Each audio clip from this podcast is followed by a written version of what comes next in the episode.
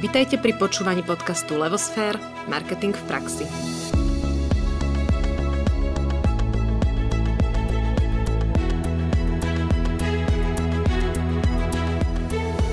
Dobrý deň všetkým poslucháčom.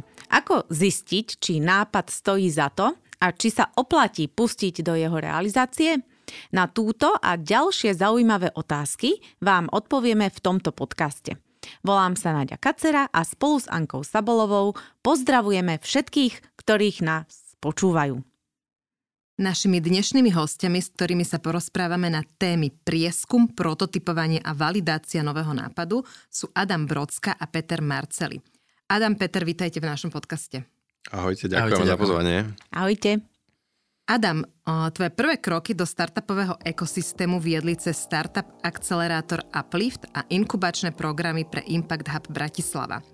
Si certifikovaným Google trénerom v oblasti design thinking a v Cube máš pod palcom business design team a zlepšovanie interných aj klientských inovačných kapacít. Peter, ty máš za sebou úspešný launch online projektu týkajúceho sa affiliate marketingu či založenie mini kontentovej agentúry. No a v Cube si business designérom, ktorý má na starosti projekty z viacerých oblastí, vrátane overovania a validácie služieb či produktov. Páni, čo teda vlastne robíte? Povedzte nám to tak polopáte. A chcete dlhšiu verziu alebo kratšiu verziu? Dajme tu kratšiu a v čase to rozvinieme. Jasné. Ja by som možno z pohľadu jedného zo spoluzakladateľov dal také len rýchle intro k tomu, že ako vlastne Cube vznikol a čomu sa venujeme. Tak ako co-founderi sme traja, okrem mňa Slavotule Radohankovský, každý z nás sme mali nejakú skúsenosť s tým inovačným ekosystémom, či už na Slovensku alebo v Čechách a po skúsenostiach, či už z korporátnych inovácií alebo zo startupového ekosystému, tak sme uh, videli priestor v tom, že by sme mohli prinášať firmám know-how v tom, ako systematicky pristupovať k inováciám a, a tomu inovačnému procesu. A vyústilo to do toho, že vlastne Cube dnes robí primárne, by som povedal, také tri typy služieb. A najčastejšia e, je nejaká akcelerácia existujúcich produktov a služieb. To znamená, ak klient, či už je to stredná, veľká firma, prípadne korporát alebo aj verejná správa, má nejakú službu, ktorú poskytuje svojim zákazníkom, ale vie, že ešte to má rezervy a neperformuje to tak, ako by chceli, tak my vieme vtedy prísť, pozrieť sa na to očami ich zákazníkov, prejsť si tú zákaznícku cestu a identifikovať, kde sú doma, kde majú tie silné stránky, ale hlavne identifikovať, kde je potenciál na zlepšovanie. Takže to je taký ten prvý uh, typ služby, ktorý dodávame.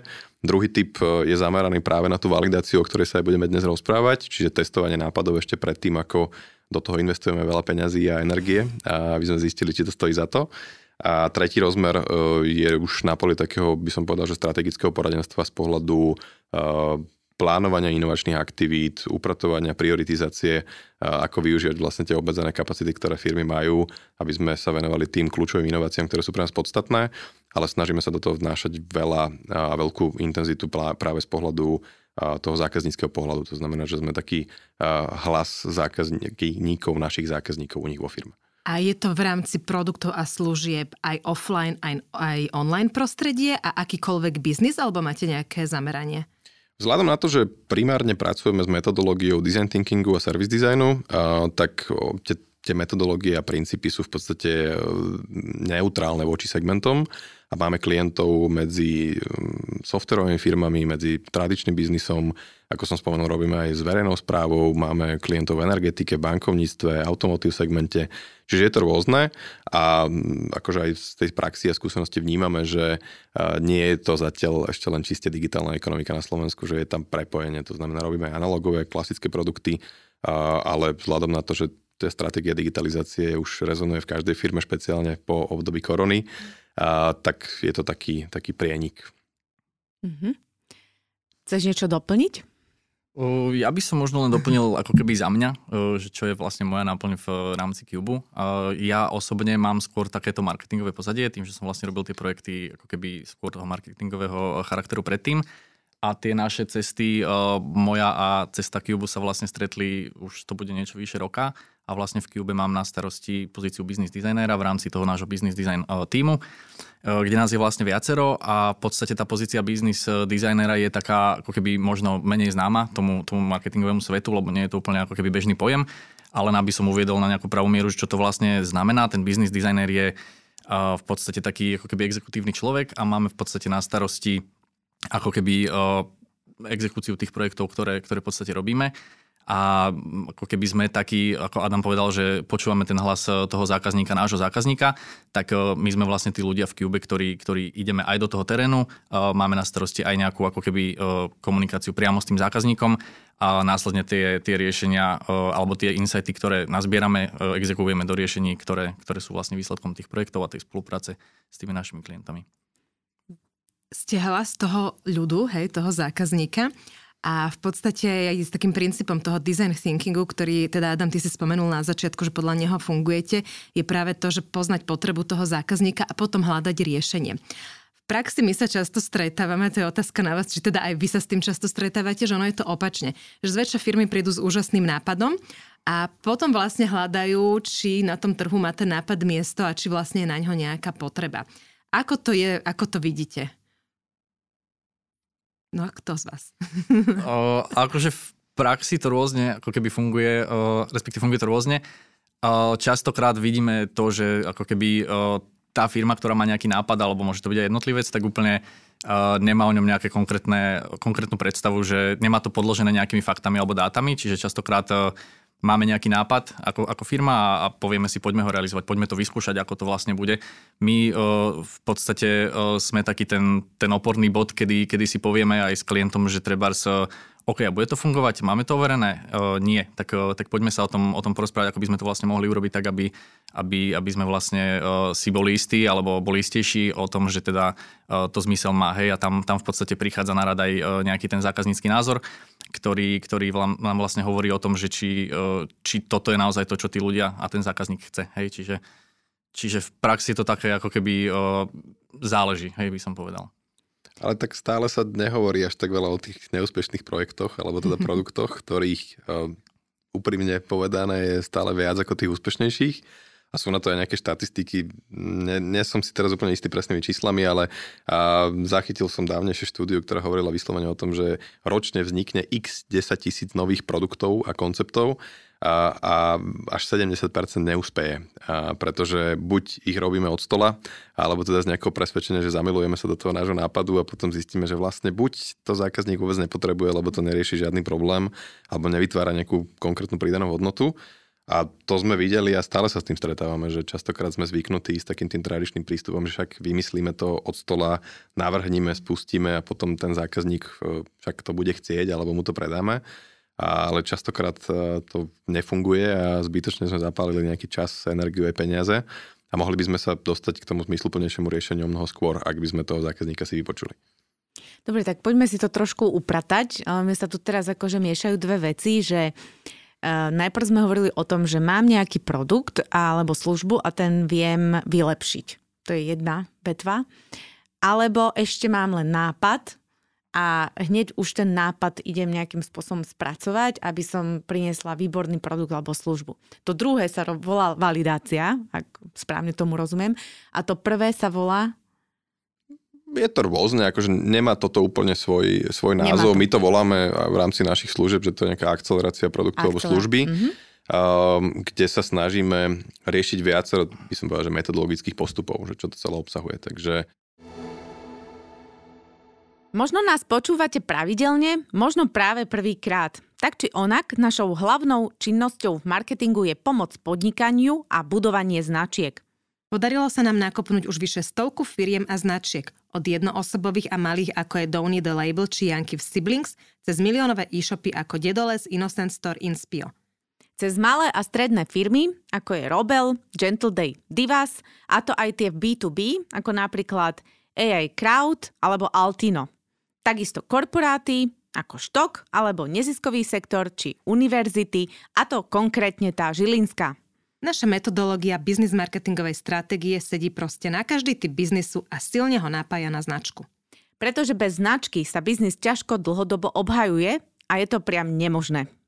Ak potrebujete pomôcť s marketingom v prepojení s obchodom, odpovedať si na otázky v oblasti, v ktorých sa vám nedarí a ktoré zodpovedať neviete, či zistiť, o čo vám vlastne v biznise ide a prečo vaša značka existuje, zavolajte nám. Naše čísla nájdete na webe www.levosfer.sk preberieme to, ako vám vieme pomôcť. Často sa teda podnikatelia, značky, vývojári zalúbia do nejakého toho svojho riešenia, do nejakého produktu, služby, ako si to teraz aj spomenul. A nedávajú priestor tomu, že si to treba skontrolovať. A teda na to slúži nejaké testovanie, alebo ako sa to volá? To, čo teda tá kontrola tohto nápadu. Áno, uh, toto sa v podstate volá validácia uh-huh. uh, a teda tie validácie možno nedostávajú taký priestor, ako si aj, aj povedala pred chvíľkou. Môže to byť ako keby z viacerých dôvodov, treba na to nemusia byť e, peniažky vo firme, napríklad na to nemusí byť ani nejaký know-how, že treba niekedy ten človek si ani neuvedomí, že by sa to možno nejako takto dalo spraviť. Ale každopádne tá validácia je v podstate nejaký konkrétny proces, ktorým ako keby si overíme to, že či ten, e, ten nápad, alebo ten produkt, alebo čokoľvek to môže byť, e, ako keby dáva zmysel a môžeme, alebo mali by sme ho spúšťať na ten trh. Hej. Lebo častokrát, ako som spomínal, sa to deje bez tohto kroku, čiže niečo možno spustíme a potom uvidíme, že ako to performuje, ako sa to správa. Niekedy e, sa to nemusí úplne vyplatiť a spáli sa tam treba nejaká časová kapacita alebo nejaká finančná kapacita. No a validácia práve by tomuto mala zabraniť. Hej. A tú validáciu by sme mohli chápať e, teda ako nejaký proces, ktorý má nejaké jasne definované kroky a, a podľa tých v podstate postupujeme. Keď to rozbijem na nejaké uh, drobné, tak uh, tá validácia väčšinou vyzerá tak, že sa opýtame toho zákazníka, čo si vôbec o tom eh, danom riešení, produkte, službe myslí. Mm-hmm. Následne uh, vytvoríme uh, nejaký, nejaký prototyp, ktorý, ktorý v podstate simuluje ten produkt alebo tú službu ako keby v nejakom najminimálnejšom uh, rozsahu a ten potom ako keby testujeme na reálnom trhu alebo na reálnom zákazníkovi. Zbierame nejaké dáta, ktoré vyhodnocujeme, robíme nejakú analýzu a v podstate na konci by mal byť nejaký výsledok tej validácie, ktorý by nám mal povedať, že či teda to zmysel dáva, alebo nám možno ukáže nejakú inú cestu, že toto by sa dalo robiť inak. Tá validácia potom môže mať nejaké rôzne iterácie, čo chápeme ako nejaké, nejaké zmeny v tom validačnom procese. Povedzme si to na konkrétnom príklade. Je niečo, čo nám viete približiť, ako ste validovali a či už bolo alebo nebolo úspešné?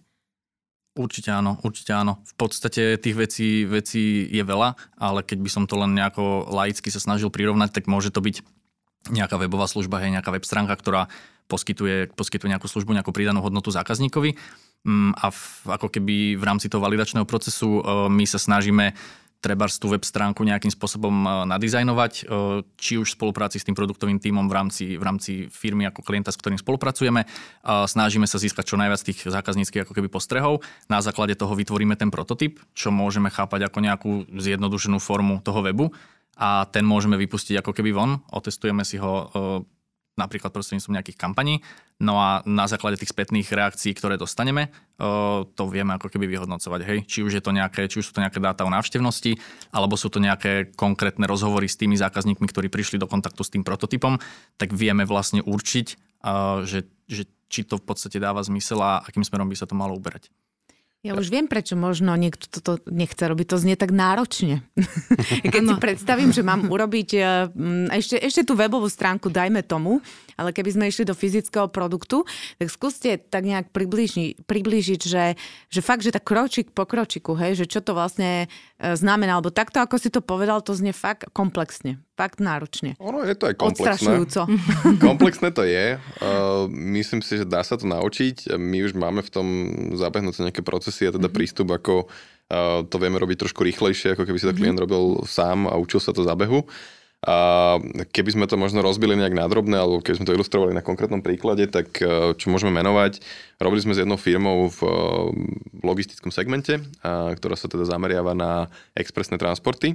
A to znamená, že pomáha firmám zabezpečiť nejaké výpadky v logistike na poslednú chvíľu. No a oni mali svoje interné technické kapacity veľmi dobre nejak alokované a hľadali nejaké nové príležitosti, ako by mohli v tých vlastných službách prinašať nejaké technologické a klientské inovácie, aby sa odišli od konkurencie, lebo je to vysokokonkurenčný trh a je extrémne dôležité uh, byť napred zo pár krokov pred tou konkurenciou, aby boli schopní obslužiť viac tých klientov, priniesli im nejakú pridanú hodnotu navyše, a prípadne boli rýchlejší. No a oni mali vyvinuté, vyvinutú internú aplikáciu, na základe ktorej obsluhovali nejaké konkrétne dopity po tých dopravách a hľadali spôsob, ako by to mohli dostať ku klientom, že klienti to vedia využívať mm-hmm. a, a aby aj častejšie sa vyslovene prichádzali do styku s tým riešením.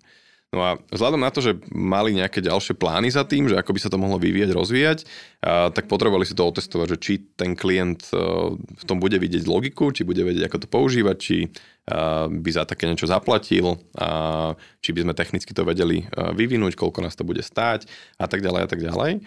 No a my sme vtedy prišli a um, išli sme tak krok za krokom v tom procese, kedy sme sa najprv pozerali na to, že ako vyzerá ten proces obsluhy a kontaktu klienta dnes. To znamená, rozprávali sme sa s ľuďmi v týme klienta, ktorí majú na starosti obchod, e, ktorí majú na starosti e, nejaký ten account management, kedy už zabezpečujú plynulý chod toho transportu od e, z bodu A do bodu B. Rozprávali sme sa s tým technickým týmom, ktorý toto riešenie vyvíjal, rozprávali sme sa s managementom a so všetkými takými kľúčovými stakeholdermi, ktorí teda nám dali taký hlbší insight do toho, že ako vlastne ten ich biznis funguje a, a čo sú tie kľúčové nejaké aspekty toho celého, aby vedeli tú službu dodávať kvalitne a, a, a efektívne.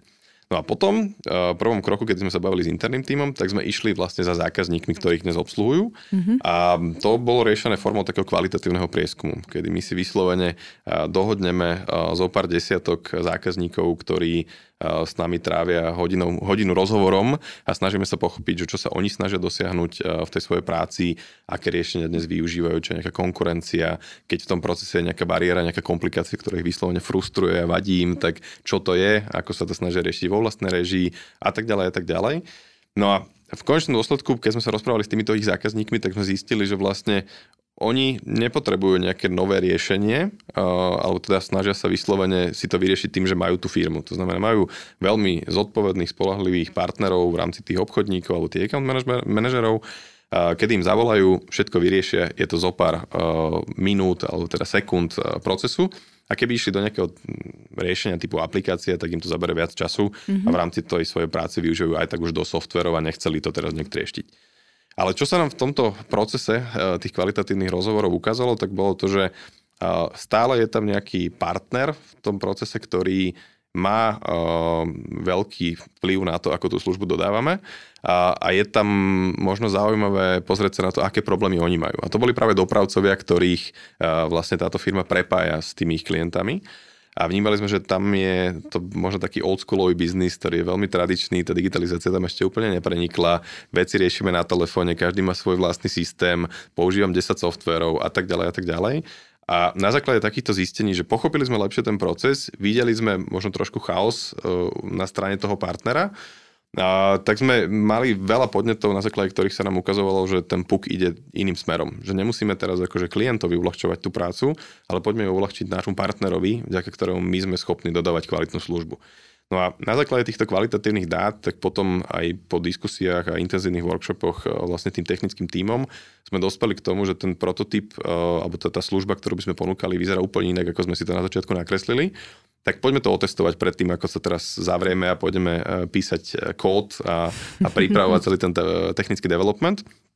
No a a tam sme vyslovene urobili landing page, ako Peťo spomínal, čiže webovú stránku, ktorá komunikovala kľúčovú, kľúčové funkcionality, kľúčovú pridanú hodnotu toho riešenia. Mm-hmm. A túto webovú stránku, alebo teda tú propozíciu a zabalenie toho produktovú služby uh, sme sa snažili odkomunikovať na nejaké cieľové skupiny, ktoré sa nám ukazovali v rámci toho prieskumu aj nejaké zákaznícke segmentácie, uh, že toto sú tí potenciálni zákazníci, ktorých ideme oslovovať tak sme k tomu pripravili komunikačnú akvizičnú kampaň, kde sme vyslovene začali promovať tento web a snažili sme sa získavať spätnú väzbu od ľudí, ktorí tam prišli, ktorých to oslovilo. Čiže tam už také tie klasické marketingové metriky typu, aký to malo dosah, mm. koľko ľudia trávia času na webe, koľko ľudí nám tam zanechá kontakt, koľko ľudí chcelo objednať si takéto riešenie. A tam sme vlastne naplňali taký ten predajný lievik. Testovali sme to na Slovensku, testovali sme to, o, myslím, že aj v Čechách a v Polsku a vlastne na základe tých čísel, ktoré nám tam vypadli, tak už sme mali dostatočné kvantitatívne dáta na to, aby sme vedeli povedať, že z tých funkcionalít, ktoré tam sú, tak e, je záujem predbežne o tieto top 3. E, keď získame potenciálneho zákazníka, tak aby nám zanechal na seba kontakt, tak nás to bude stať toľko a toľko peňazí. Čiže potrebujeme toľko a toľko peňazí na marketing, aby sme vedeli oslovať nejakú kritickú masu potenciálnych zákazníkov a vedeli sme pomenovať, že ktoré tie marketingové kanály nám fungovali najlepšie. Mm-hmm. A z tohto celého validačného procesu potom vypadla nejaká konkrétna stratégia toho developmentu ďalej. To znamená, že na základe tých dát e, potom ten technický tím vlastne to riešenie ďalej vyvíjal a teraz v najbližších mesiacoch by to malo ísť vonku a už obsluhovať prvých zákazníkov. A na základe toho potom sme vlastne vedeli nastaviť nejaké ďalšie stratégie, či už z pohľadu obchodu, že ako k tomu pristúpiť, ako to predávať, z pohľadu marketingu, kde ideme hľadať tých našich potenciálnych zákazníkov a tak ďalej a tak ďalej. Dobre, čiže to je taký ako veľmi obšírny príklad a v podstate v rámci neho ste prišli aj na novú myšlienku, ktorú nemali, lebo ste tam využili to, čo vlastne potrebuje ten trh. Je to niečo, validácia ako taká, ktorá funguje na začiatku, tak ako to bolo v tomto prípade, alebo sa to dá využiť, aj keď už ten produkt alebo služba existuje, vieme, že nefunguje, tak so, akože si ho ešte raz zvalidujeme a zistíme, kde je jeho chyba, alebo je to naozaj len v súvislosti s tým, že idem niečo uvádzať a potrebujem si zistiť, či to má alebo nemá potenciál. Peťo. Uh, áno, je to v podstate tak, ako si povedala, že tá validácia sa dá využiť ako keby v ko- ktorejkoľvek časti uh, toho, toho cyklu produktového napríklad. A, a viac menej by som to zadefinoval tak, že tá validácia je vhodným nástrojom v podstate na použitie vtedy, keď uh, máš v pláne robiť nejaké zmeny či už ohľadne toho produktu alebo tej služby uh-huh. a v podstate chceš si overiť alebo potrebuješ si overiť, že či, či tá zmena bude dobrá, prínosná, či je to tá správna zmena Takže, takže je to možné robiť aj pri tom spúšťaní, ale takisto aj pri nejakej inej fáze. To, čo vlastne Adam popísal, e, zase muselo zabrať nejaký čas, e, lebo e, bolo tam spomenutých niekoľko prieskumov, najprv kvalitatívny, potom kvantitatívny, potom nejaké zhromažďovanie údajov, analýza a tak ďalej. Tak skúsme si definovať, koľko času si mám vyhradiť na takéto niečo, lebo obyčajne som väčšinou pod tlakom, chcem, už včera bolo neskoro, takže koľko času na takéto niečo si mám vyhradiť, alebo od čoho to závisí, koľko času? Tak záleží od okolností e, aj od možno toho typu produktu alebo služby, ktorý chceme ponúkať, od segmentu, v ktorom sa nachádzate, prípadne od tých ďalších krokov, ktoré s tým súvisia ak e, viete, že technický vývoj toho vášho riešenia, a to je teraz jedno, že či si to dám ne- vyrábať nejaký fyzický produkt v nejakej fabrike, ktorá mi to bude vyrábať a bude mi nastavovať celý ten proces, alebo to bude IT, a teraz akože viem, že minimálne pol roka mi bude trvať vyvinúť nejaký, nejaké MVP, nejaký prototyp, ktorý bude ten pilotný so, so základnou funkcionalitou, tak je dobre tomu obetovať uh, aspoň 2-3 mesiace navyše, mm-hmm. uh, pretože buď zistíš, že ten problém, ktorý ja si myslím, že moji zákazníci majú, tak vôbec nie je taký a je nejaký úplne iný. A na ten nový problém, ktorý lepšie špecifikuješ na základe, na základe tých zákazníckých dát, sa ti bude hľadať jednoduchšie a ľahšie riešenie, ktoré vieme dostať do mesiaca. Tým pádom v podstate ti to zniží riziko, ušetrí čas, ušetrí peniaze a môže urýchliť celý proces.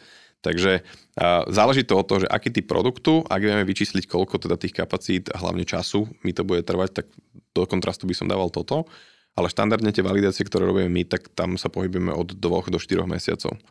Celý mm-hmm. ten proces, kým vyslovene si vydefinujeme, že čo je tá produktová idea, ten koncept, ktorý chceme riešiť, aké zákaznícke segmenty tam chceme oslovovať, cez to, že my naozaj sa snažíme ísť do toho terénu a rozprávať sa s tými ľuďmi, ktorí sú buď naši súčasní alebo potenciálni zákazníci a snažíme sa pochopiť, že čo sa snažia dosiahnuť v tej konkrétnej situácii, kedy by sme im my chceli ponúknuť naše riešenie a potom je to také tie kreatívne časti, že ako to celé zhmotniť, zvizualizovať, dať tomu nejaké konkrétne podoby a odkomunikovať to tým potenciálnym zákazníkom na, neše, na nejakej masovejšej úrovni.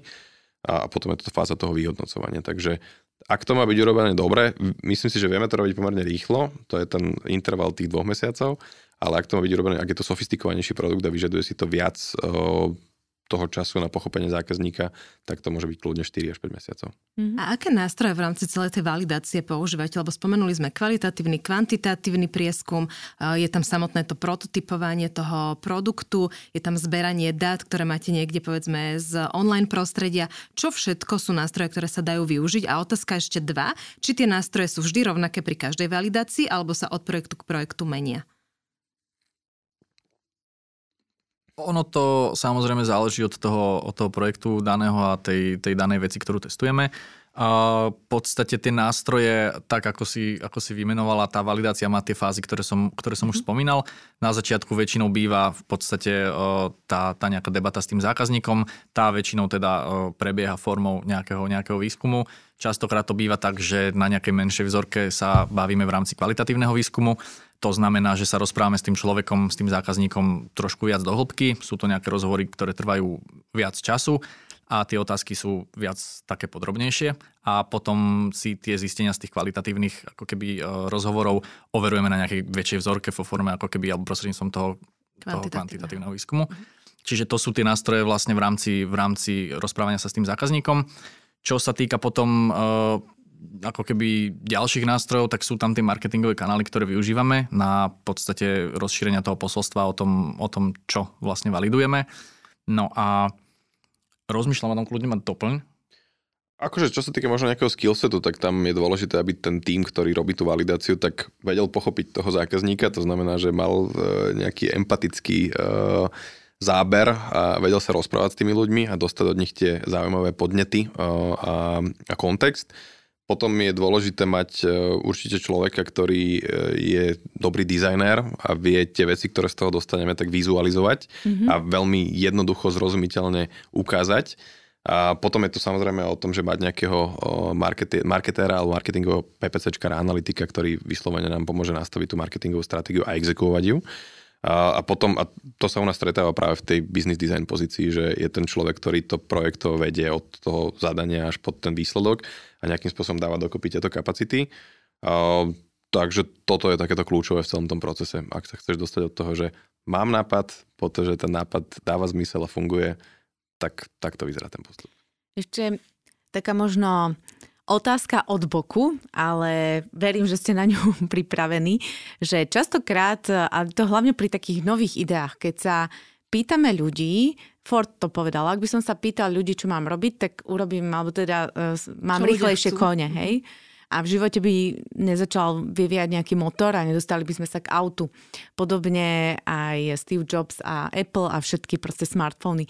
Takže akú úlohu toto v tom hrá, tento rozmer, hej, že, lebo do veľkej miery vy, keď robíte kvantitatívny, kvalitatívny prieskum, uh, závisí aj od respondenta, ako spolupracuje, ako je znalý mm. problematika, ako si uvedomuje jednotlivé správanie uh, to spotrebné alebo akékoľvek, aké má a či je schopný, proste to závisí od segmentu k segmentu, to asi sami na to narážate.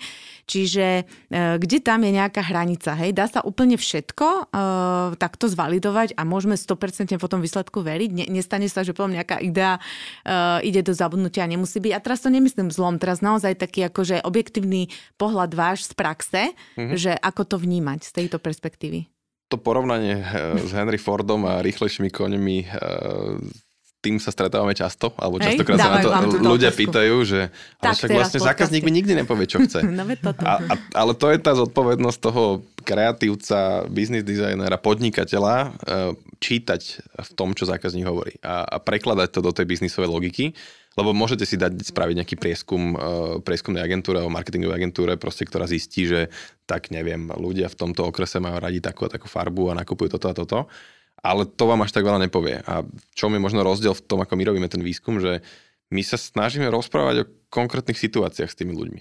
A spomeniem to na príklade, robili sme na projekte zlepšovania zákazníckej skúsenosti klientov mestskej polikliniky v Trnave, a kedy mesto za nami prišlo s tým, že máme tu budovu, ktorá nám patrí, investujeme do toho ročne na nejaké zlepšenia pomerne veľa peňazí, ale vnímanie ľudí je také, že však tam sa za posledných 20 rokov nič nezmenilo, že je to stále také isté, také ošarpané.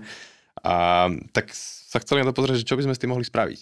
No a my sme vyslovene zvolili tú metodológiu, ten, ten postup, že však poďme sa rozprávať s tými pacientami, s tými ľuďmi, ktorí v tej poliklinike dennodenne sú, ktorí tam trávia ten čas.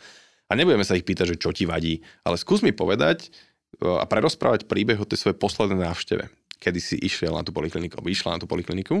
Od momentu, kedy si opustil svoj byt, dom, zamkol dvere, až po moment, kedy si zaklopal na ordináciu, čo sa dialo? Ako si sa tam dostal, kde si zaparkoval, čo boli veci, ktoré... Že vyslovene oni, vši, oni si všímali, nepýtame sa na to, že povedz mi, čo ti vadí, lebo na prvú prosto je a však ja som spokojný, všetci sme spokojní na, prv, na, na prvú, rozprávame sa až neskôr. A aby sme toto odkryli, tak keď už prerozprávajú ľudia tie príbehy a tie konkrétne situácie, tak buď vám povedia prirodzene veci, ktoré si pamätajú, pretože to bolo veľmi pozitívne a bol som z tohoto nadšený, alebo vám povedia niečo, čo ich fakt, že naštvalo a frustruje v celom tom procese. A toto bolo presne na tej poliklinike, že rozprávali sme sa tam s mamičkami, ktoré tam chodia na pediatrické poradne pomerne často s malými deťmi. Rozprávali sme sa tam so seniormi, ktorí tam trávia veľa času a majú to ako taký social club, že, že prídem si tam podebatiť, lebo nemám kde. A bavili sme sa s ľuďmi v tej produktívnej generácii, ktorí tam chodia len nutne, kedy treba. Rozprávali sme sa aj s malými deťmi, mm-hmm. ktoré sú tiež zákazník, len možno si to neuvedomujeme až tak často, ako by sme mali. A vyslovene z toho nám vypadli veľmi zaujímavé veci, ktoré boli riešiteľné takými možno, že aj menšími hackmi, ktoré nie sú až také drahé a vedia sa urobiť v priebehu pár dní, ak máš dobrý tým. Mm-hmm. Takže je to primárne o tom, že nepýtame sa len na to, že čo ti vadí a čo by si chcel, lebo mhm. keď sa ťa opýtam, čo by si chcel, tak chceš rýchlejšieho konia. Ale skôr sa snažíme pochopiť, že čo sa snažíš dosiahnuť, keď tam si, keď ideš za touto firmou, alebo keď si v práci a potrebuješ si objednať ten transport, ktorý riešiš na poslednú chvíľu. A na základe to potom toho pochopíš veľmi veľa takých tých podnetov a detailov toho bežného života toho človeka mm-hmm. a potom je to už na tej šikovnosti a schopnosti, také analytickej schopnosti poprepájať tie veci, že ako mi to ladí dokopy a čo z toho vieme navrhnúť a častokrát sú to možno jednoduchšie a ľahšie realizovateľné riešenia ako nadopovať kone, aby svalili rýchlejšie. Čiže ono je to vlastne o tom, o čom by mal byť aj samotný ten marketing ako taký, že spoznať dobre svojho zákazníka, zistiť, čo robí, ako robí, kedy robí, s kým robí, prečo robí a tak ďalej a až potom hľadať, ako mu viem pomôcť a nepýtať sa ho, či chce rýchlejšie alebo pomalšie alebo aké kone. A e, ja chápem z toho, že vlastne najdôležitejšia časť celej tej validácie sú práve tieto rozhovory, tá prvá časť toho prieskumu, kde na základe toho prieskumu vy už viete povedať, či to teda celé nemá zmysel alebo má zmysel a ide sa prototypovať alebo tam nájdete niečo tretie, čo toho klienta asi ani nenapadlo. A otázka znie, a do akej miery vlastne reálne povedzme z vašich skúseností, z tých klientov, ktorých ste mali, ste klientovi povedali, že toto celé nemá zmysel a radšej to nerobte, versus to, že ste našli potenciál urobiť niečo iné. Hej, teraz dávam bokom ako keby to, že áno, je to super, robíme prototyp, ale sme v tom, že celé je to blbosť, čo ten klient vymyslel ale teda máme nápad urobiť niečo ďalšie. Hej, že aký je tam rozdiel? Ja si myslím, že keď takouto formou idete, to je vlastne ten princíp design thinkingu, vždy nájdete niečo, čo vlastne ten klient môže urobiť, ak je ten jeho pôvodný nápad akoby totálny nezmysel alebo nepoužiteľný. Že či to tak naozaj je, alebo je to len teda taká moja domienka. Lebo keď je človek kreatívny a dobre sa pýta, tak vždy nájde niečo, čo sa dá zlepšiť alebo priniesť. Je to rôzne, akože určite máme aj projekty, kde sme e, dospeli k záveru, že toto teda nie. A nič iné vás nenapadlo, hej? A akože napadli nás veci, ale skôr akože sa to snažíme ladiť do toho a to si uvedomujeme aj na základe tých akože spoluprác, ktoré máme za sebou, že Nejde o to teraz robiť len nejaké disruptívne inovácie, že teraz ideme zmeniť svet a proste vaša firma zrazu vystrelí, lebo tak to proste nefunguje. Ono uh, niekedy dáva väčší zmysel ísť nohami pevne na zem a povedať si, že nemusím teraz doplniť nejaký úplne nový produkt do toho nášho portfólia, ale poďme sa pozrieť na to, či nechybala niečo komplementárne k tomu, čo, čo obs- dodávame alebo ako obsluhujeme toho nášho zákazníka lebo aj tí naši zákazníci na to pozerajú tak, že tak nemôžem tu teraz akože len testovať a validovať a stavať veľké veci, lebo potrebujem akože zabezpečiť si chod toho svojho podnikania a, a obsluhovať zákazníkov, ktorých dnes mám.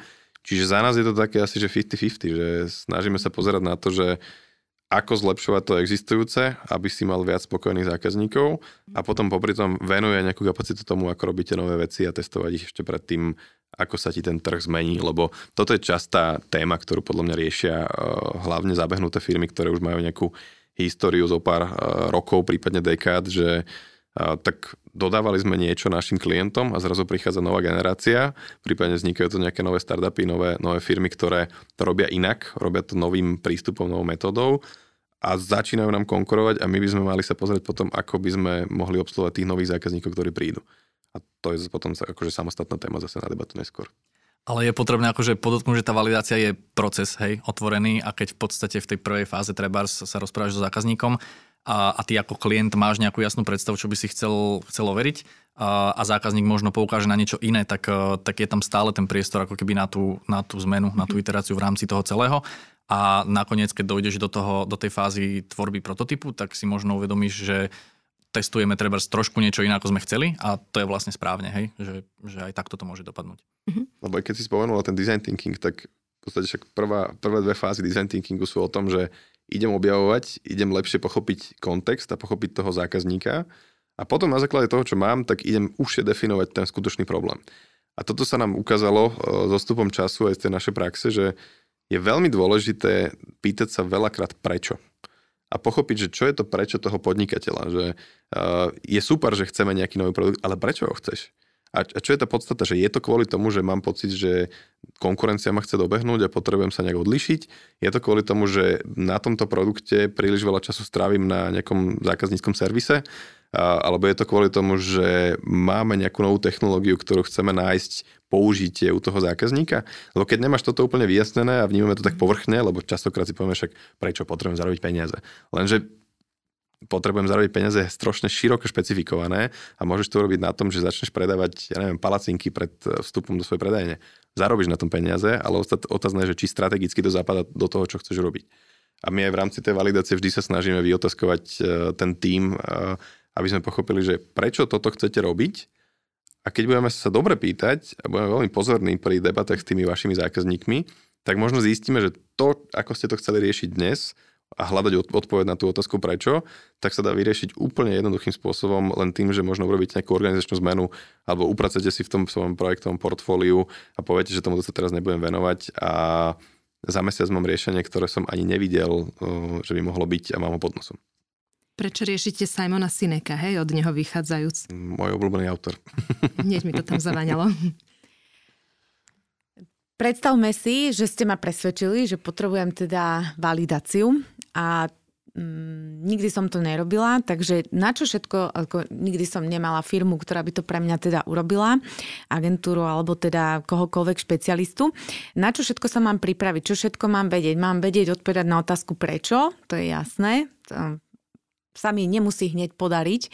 Takže uh, ako veľmi sa toho celého mám báť, lebo tak je to investícia, je to časové zdržanie, môže na konci prísť aj k tomu, že to ani neuvediem na trh. Takže uh, čo všetko si mám pripraviť, ako, ako mám byť nastavená, potrebujem nejakú, nejakú zrelosť vnútornú na to, alebo je úplne jedno uh, klientov, uh, proste netreba na to nejako pripravovať. Hej, že ako je to náročné z tohto pohľadu?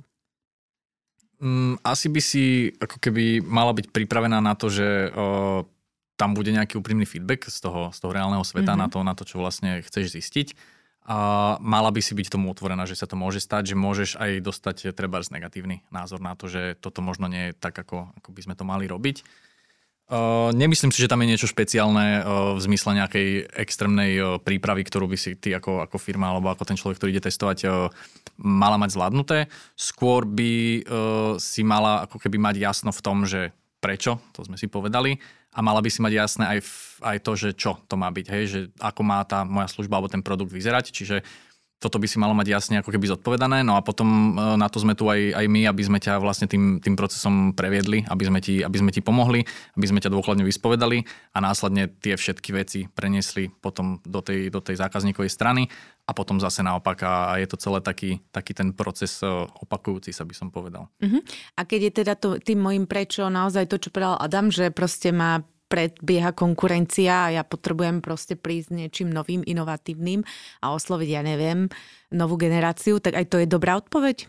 Alebo ešte musím ísť hlbšie v tom rozmýšľaní? Je to určite dobrá odpoveď, je to mm-hmm. ako keby dobrý začiatok mm-hmm. a mhm. tam vlastne prichádza uh, to vlastne ako keby, že by si sa mala pozrieť na to, čo robí tá tvoja konkurencia. Hej, mala by tam mm-hmm. byť nejaká analýza toho, uh, toho prostredia, nejaké, nejaké benchmarkingy a mala by si si byť vedomá dôkladne toho, že čo robia tí druhí v tom tvojom odvetví lepšie alebo inak. Ak to nevieš, tak sa, tak sa na to pôjdeme spolu ako keby pozrieť. Budeme sa snažiť to zadefinovať, zistiť, povedať si, čo by sme mohli robiť my inak, aby sme sa tomu priblížili alebo aby sme to urobili ešte lepšie. Mm-hmm. Ešte možno, ja by som sa zastavila v rámci celej tej validácie pri tom prototypovaní, lebo sme si dosť rozobrali tie prieskumy ale toho prototypu sme sa akože tak dotkli okrajovo, že dá sa nejak rozdeliť, že existujú rôzne typy prototypov. Ja neviem, taký, ktorý je úplne, že jednak jednej finálnemu produktu versus maketa alebo niečo, že Dá sa to rozdeliť, akože buď niečo napodobňuješ, alebo to vytvoríš v nejakej rannej verzii. A to samozrejme závisí od toho, či to je služba alebo produkt. Ak ten produkt je technickejší, čo tomu sa my úplne nevenujeme, tak pri tom technickom tak e, ide o to, že chceš si overiť, že či ten zákazník rozumie tomu, ako to používať, prípadne uh, chceš pochopiť uh, kapacity toho technického týmu, že ako to vedia urobiť, koľko ma to bude stáť, keby sme to chceli spraviť a tak. A, takže to je také, by som povedal, vec technickejšie inžinierstvo, alebo taký ten produktový klasický priemyselný dizajn. Ale z pohľadu služieb, tak je to viac o nejakej vizualizácii a povedal by som práve tom napodobňovaní, že tiež fajn príklad, to často používame v rámci design thinking workshopov, že McDonald teraz chcel otestovať myšlienku toho, že či by si ľudia objednávali špagety, tak napodobnili vlastne ponuku, že v rámci svojho vizuálu nasadili Mac Spaghetti ako produkt, dali tam tomu cenovku a nasadili to do viacerých prevádzok a testovali, či si to niekto objedná. No a dopadlo to tak, že nikto Mac Spaghetti už nikdy nevidel, pretože nikdy si to neobjednal, ani v Taliansku. A, a teda tam, tam sa pekne ukázalo to, že nemusíš teraz akože investovať do toho, že ten produkt bude perfektný a hotový a na 100% a domyslená komunikačná stratégia, a konkrétne v Mekači by mali mať nejaké potravinárske laboratórium, ktoré ti vytvorí všetky tie podklady, ako to do všetkých tých svojich pobočiek dostať. A, ale vyslovene stačí mať e, jedného šikovného produkťaka, šikovného dizajnera, ktorý ti to nakreslí a otestujete spoločne v rámci toho svojho priestoru, čiže online alebo fyzického, či ten produkt dáva zmysel a či je užitočný. A najlepší test užitočnosti produktu je to, že či za to niekto zaplatí a či si to niekto objedná. A ako náhle to sa nestane, tak uh, vieš si vyhodnotiť, že či ešte dáva zmysel tomu venovať uh, to tvoje nadšenie a energiu, alebo ideš skúšať ďalšie veci. A z vašej skúsenosti obi dvoch, Môže sa pri prototypovaní urobiť nejaká chyba a že potom iba to prototypovanie, alebo teda test toho prototypu nedopadne, ale možno, že keby to bolo inak nastavené, tak by to dopadlo. Že na čo si tam dávať pozor, lebo asi to bude chulo, chulostivá vec, keď to není jednak jedné a tak ďalej. Neviem, aké odchylky sú tam um, pripustné, tak niečo o tomto z praxe.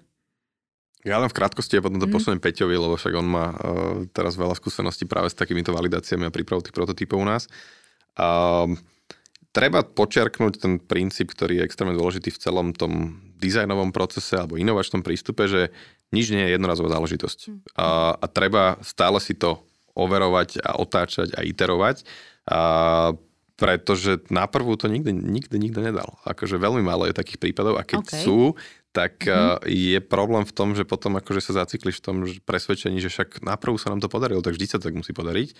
A väčšinou v tom podnikaní je to tak, že jeden z desiatich projektov ti vyjde, čiže chce to nejakú trpezlivosť a práve to, že máš otvorené oči, uši, počúvaš, všímaš si tie podnety a na základe toho to obmieniaš a opakuješ, lebo učíme sa opakovaním a to isté je v tom prototypovaní, že na úvod sa to snažíme nejak zvizualizovať, nakresliť, urobíme si nejaké predbežné testovanie, že ako to vnímajú potenciálni zákazníci v menšom kruhu. Ak tam sú nejaké výrazné chyby a pochybenia, že to nie je úplne jasné, zrozumiteľné, tak to zapracujeme a potom to pustíme na tú masu. A, a to je aj zámer, že vyslovene z toho prototypu je dôležité dostať nejaké odpovede e, na otázky, ktoré sú pre nás kľúčové a, a zároveň zberať spätnú väzbu, ktorú vieme zapracovať mm-hmm. a, a potom zdokonalovať ten produkt ďalej. Akože Adam to veľmi dobre vystihol v zásade a, a ono, tak samozrejme chyby môžu nastať, ale ako keby nenazýval by som to vyslovene, že chybami, lebo potom aj je ten proces tej validácie a toho, toho prototypovania a testovania toho prototypu, že máme niečo, testujeme niečo, možno, možno toto nebolo dobre spravené, tak uh, urobíme zmenu, to sú tie iterácie. Každá tá validácia má väčšinou uh, niekoľko tých iterácií, lebo čo sme si v podstate ešte nepovedali v rámci tej validácie, máme nejaké hypotézy, ktoré overujeme. Uh, to sú jednoducho povedané nejaké otázky, ktoré si my myslíme, že by sa nám mali potvrdiť. Treba úplne jednoduchá, že či o ten môj produkt je záujem a, a malo by sa nám ukázať, že či áno alebo nie. Máme nejakú kľúčovú metriku, ktorá vlastne o tom hovorí, že či sa to potvrdilo a pomocou nej sa to ako keby sme schopní vy, vyhodnotiť. No a uh, tie iterácie sú ako keby normálny, uh, bežný ten, ten spôsob, akým sa dopracujeme ako keby k lepšiemu prototypu, by som povedal. A samozrejme sú tam, sú tam rôzne veci, ktoré môžu, môžu treba byť spravené ako keby horšie, lepšie. Častokrát sa nám stáva, že treba v tých online prototypoch v nejakých webových stránkach napríklad simulujeme predaj, hej, simulujeme ten záujem toho zákazníka, že príde do nejakého bodu na tom, na tom webe a rozhodne sa ten produkt si kúpiť. Reálne tam nie je domyslené to riešenie tej kúpy, čiže nebude tam nejaká platobná brána, lebo ten produkt možno ešte nefunguje tým, že je to len nejaká validácia tak tomu zákazníkovi bude oznámené nejakým spôsobom, že treba toto sa testuje a, a treba, že sa mu ozveme s nejakými dodatočnými otázkami, ktoré zase slúžia potom na to naše vyhodnocovanie. A treba je niekedy náročné odhadnúť ten bod, kedy, kedy to urobiť, možno ako to urobiť, ako to mm. tomu zákazníkovi povedať, hej. Čiže mm-hmm. To je v podstate aj to, čo sa veľmi odporúča v rámci startupovej scény, že nemajú vlastne všetci tí začínajúci mladí podnikatelia čakať, kým je produkt finálny a potom zistia, že im nefunguje alebo ho nikto nechce, ale majú ho čo najskôr v nejakej už základnej podobe dať na trh a sledovať, aké sú reakcie, kto čo na to hovorí, či vôbec to niekoho zaujalo a podľa toho vlastne ten produkt ako keby dovyvíjať tak to mi tak ako keby nahráva na to, že nie každý možno má zdroje alebo aj ten taký čas, povedzme, osloviť vás alebo nejakú obdobnú firmu, ale že v zásade aj ten podnikateľ, keď niečo vyvíja, si to môže urobiť aj vo vlastnej režii a jedna sa môže chodiť a pýtať tých zákazníkov a, a dva môže pustiť von taký ten polotovar, kde bude niekde oznamené, že testovacia režia alebo dačo a môže si testovať sám na tom trhu. Dobre rozmýšľam, nie? Určite. Prikyvujete, len to tí poslucháči nevidia. Len som potrebu to tak akože pomenovať, že vlastne si to každý môže urobiť aj sám a že je to dôležité. Do akej miery vo vaši, z vašich skúseností záleží úspech konečného produktu práve na tom, ako dobre sa na začiatku zvaliduje. Že je tam nejaký pomer toho produkt bez validácie s validáciou, úspech versus neúspech? takéto vylepšenie, nevylepšenie. Tak ak máš šťastie, podarí sa ti to naprv bez validácie, tak budeš hovoriť, že doteraz to, to fungovalo, tak to nebudem hej? potrebovať. Ale ak máš za sebou veľa takýchto fail studies, alebo teda hm, situácie, skúsenosti, keď to úplne nevyšlo a zapališ na tom veľa peňazí z vlastného vrecka, tak asi si povieš, že asi by som to testoval mm. radšej. Um, Nemáme na to my úplne zatiaľ štatistiky, lebo však ešte sme mladá firma a snažíme sa naberať čo najviac tých skúseností práve z tohoto pod nejakou vlastnou vlajkou. Ale zo skúsenosti aj predtým, čo sme každý z nás pôsobili v iných firmách a stretávali sme sa s tým, tak vždy, keď sa našiel priestor na to, že overím si to a zvalidujem vopred, tak tá pravdepodobnosť úspechu bola vyššia. Mm-hmm. A to sa ukazuje vyslovene na projektoch, ktoré sme robili my. A tak to už asi vychádza aj z toho princípu, že tam pozistuje toho tak veľa. Mhm. Ja by som ešte len doplnil, že v podstate aj keď e, robíš niečo nové, tak tam je nejaký ten product market fit, hej, že malo by to byť určené na ten, na ten že tí ľudia by to mali chcieť, to čo, to, čo teda ponúkaš a a vlastne tam myslím, že je tá známa štúdia, že koľko tých startupov vlastne zlyha práve preto, že nemá product market fit a myslím, že to je také horibilné číslo. 42% alebo nejak Je tak. horibilné a aj ako to bolo s tými e-shopmi, že e-shopmi bolo, každý druhý? No 30% skrachuje do dvoch rokov od tak, vzniku. Tak. 30 alebo 40. Dobre, tak ešte možno predposledná otázka. Máte vypracovanú aj vlastnú metodológiu, empatický výskum 360 potrieb. Čo to je, prosím vás, chlapci? Povedzte nám. Tá empatická 360 v podstate to je, vychádza zo skúseností a nejakého pohľadu nášho kolegu Radajoviča, a ktorý teda by som povedal, že je taký inovačný harcovník a má už veľa, veľa skúseností aj z korporátnych inovácií, z inovácií v malých stredných firmách. A je to taký doplnok design thinking metodológie, kedy sa snažíme pozerať na toho zákazníka tie rozhovory, keď k tomu hlavne pristupujeme, z takého toho 360 pohľadu, že chceme vedieť, čo všetko máš ty v tej pozornosti. Špeciálne sa to týka zákazníckého segmentu B2C, kedy teda máš koncových zákazníkov a snažíme sa pochopiť, že čo ty v tom svojom životnom režime alebo v nejakom bežnom dni riešiš a čo je v centre tvojej pozornosti. Či už z pohľadu domácnosti, z pohľadu nejakého voľného času, z pohľadu tej práce a na základe toho sa potom snažíme nejakým spôsobom profilovať toho zákazníka. Že dobre, tak máš generáciu 24 až 35 rokov, je to človek, ktorý žije v meste alebo v, na vidieku v rodinnom dome a centrum a sféra pozornosti je zameraná vyslovene na to, že sa venuje behaniu, cyklistike, pracuje tam a tam a toto sú veci, ktoré bežne sú také tie touchpointy a problémy, s ktorými sa stretáva. Čiže by som povedal, že asi v rýchlosti takto nejak vyzerá tá metodológia, že je to rozšírenie design thinkingu a tých empatických rozhovorov a kvalitatívneho výskumu, ale nepozeráme sa pri takýchto výskumoch len na to, že čo riešiš v kontexte toho nášho produktu konkrétnej firmy, ktorý už dnes dodávame, ale pozeráme sa na to, čo riešiš vo všeobecnosti v tom bežnom dni od rána do večera a kde by mohol byť priestor na to, aby sme tam my ako firma prišli a ponúkli ti nejaké riešenie, ktoré ti buď život uľahčí, alebo ti priniesie nejaký nový komfort. A výstup z tohto... Mm ponúkate v podstate len tomu klientovi na dané zadanie, alebo máte z toho aj nejaký výstup, ktorý sa dá kúpiť? Lebo... Zatiaľ, zatiaľ je to vyslovene len pri tých klientských zadaniach. Mm-hmm. O, ešte nemáme nejakú že všeobecné štúdie, ktoré by sme posúvali ďalej. Mm-hmm. je to v nejakej našej pipeline takýchto strategických vecí do budúcna, mm-hmm. ale tak vzhľadom na to, že v rámci tých menších firiem vždy je taká tá taký ten zaujímavý pomer toho, že čo všetko chceme urobiť versus to, na čo máme kapacity, tak snažíme sa prioritizovať aj my interne. Tak keď ho budete mať, sa ozvite. Veľmi radi. Budeme klient. Dobre, tak ešte obidvom položím otázku. Čo by ste odporúčili našim poslucháčom, ktorí ste práve dopočúvali tento podcast v súvislosti s marketingom. Môže to byť teda z celého spektra. Áno, o, tak marketing je akože široké spektrum, čiže ťažko sa, ťažko sa dá nejaké jednoznačné odporúčanie, ale keď sme sa bavili o tých validáciách dnes a o tých zákazníkoch alebo potenciálnych zákazníkoch, tak o, ja by som asi povedal, že skúste sa vždy zamyslieť nad tým, že čo si možno myslí ten zákazník a v ideálnom prípade sa ho na to aj opýtajte, hej, že, že nerobte tie veci len ako keby podľa seba alebo, alebo od stola, ale skúste, skúste sa opýtať aj, aj toho zákazníka alebo toho niekoho, kto by mohol byť tým zákazníkom a nemusí to byť teraz nejaká megalomanská validácia v trvaní 4 mesiacov, ale môže to byť, ak máte maličký projekt, môže to byť vaše blízke okolie, hej, že uh, opýtajte sa, či by si to kúpili, či sa im to páči, či ten predajný kanál, ktorý plánujete, by bol dobrý uh, a spraviť si nejaký názor, na základe ktorého si potom môžete lepšie vystavať uh, to vaše. Ja musím len súhlasiť.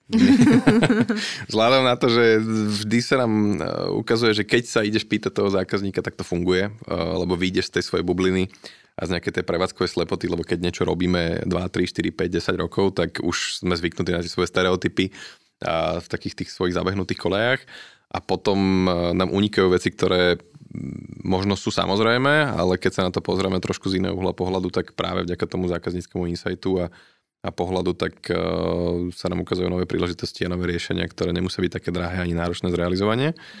Takže za mňa platí to, čo Peťo povedal, alfa omega je to nebáť sa ísť baviť s tým svojim zákazníkom a potom aj lepšie rozumieme tomu, že akým štýlom, akým jazykom mu to komunikovať, kde ho zastihneme najlepšie a na základe toho sa dá kreovať aj veľmi dobrý a úspešný marketing z pohľadu aj stratégie a komunikácie ako takej.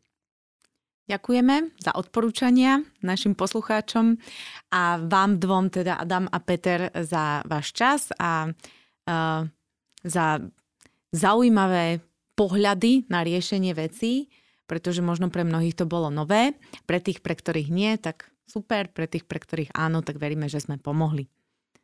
A v závere podcastu by sme chceli pozdraviť aj vás, posluchači. Vypočujte si nás aj na budúce pri ďalšom zaujímavom rozhovore a ak sa vám naše podcasty páčia, budeme radi, ak nás podporíte recenziou alebo napríklad aj tým, že poviete o našom podcaste vašim známym.